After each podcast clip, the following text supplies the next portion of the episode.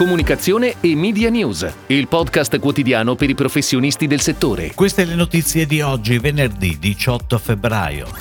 AudiWeb pubblica la Total Digital Audience del 2021. Alfa Romeo assegna ad Avas Milano il piano creativo globale.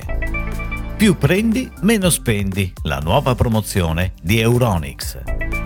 Sperlari rilancia assai la liquidizia con Dude. Nuovi ingressi nel team italiano di The Trade Desk. Siglato un accordo fra Fremantle e Cinecittà.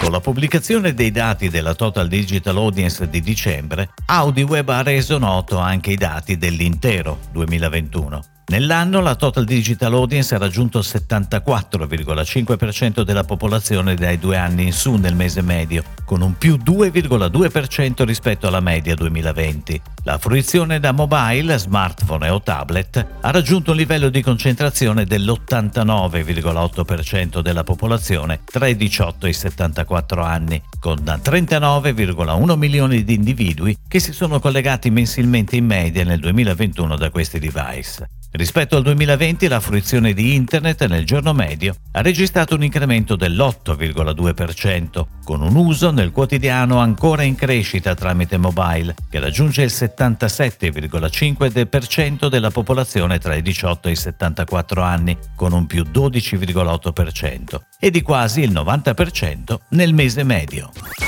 Ed ora le breaking news in arrivo dalle agenzie a cura della redazione di Touchpoint Today.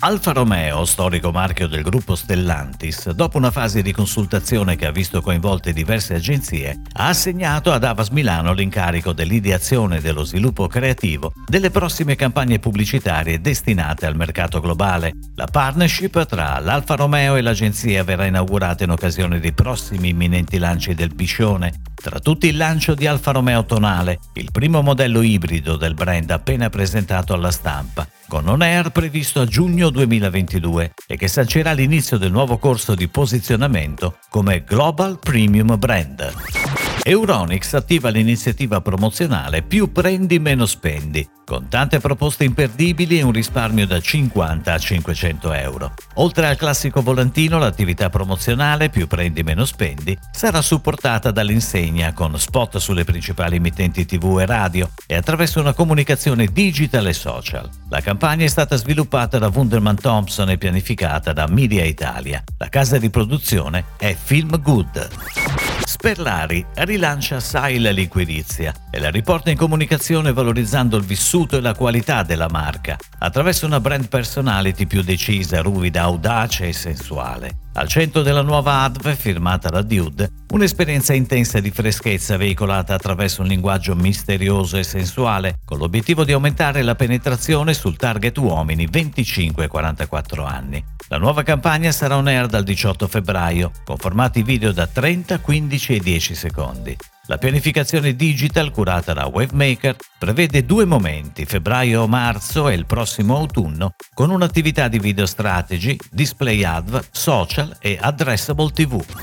Sono Franca Di Pippo, Rocco De Filippis e Tommaso Scudiero i professionisti che si aggiungono al team italiano di The Trade Desk, la principale piattaforma indipendente di data driven advertising a livello globale, guidata dal country manager Mariano Di Benedetto. Fondata nel novembre 2009, The Trade Desk nel 2021 ha raggiunto 1,196 miliardi di dollari di fatturato, più 43% sull'esercizio precedente, ed è presente con propri uffici in America, Europa e Asia Pacifico.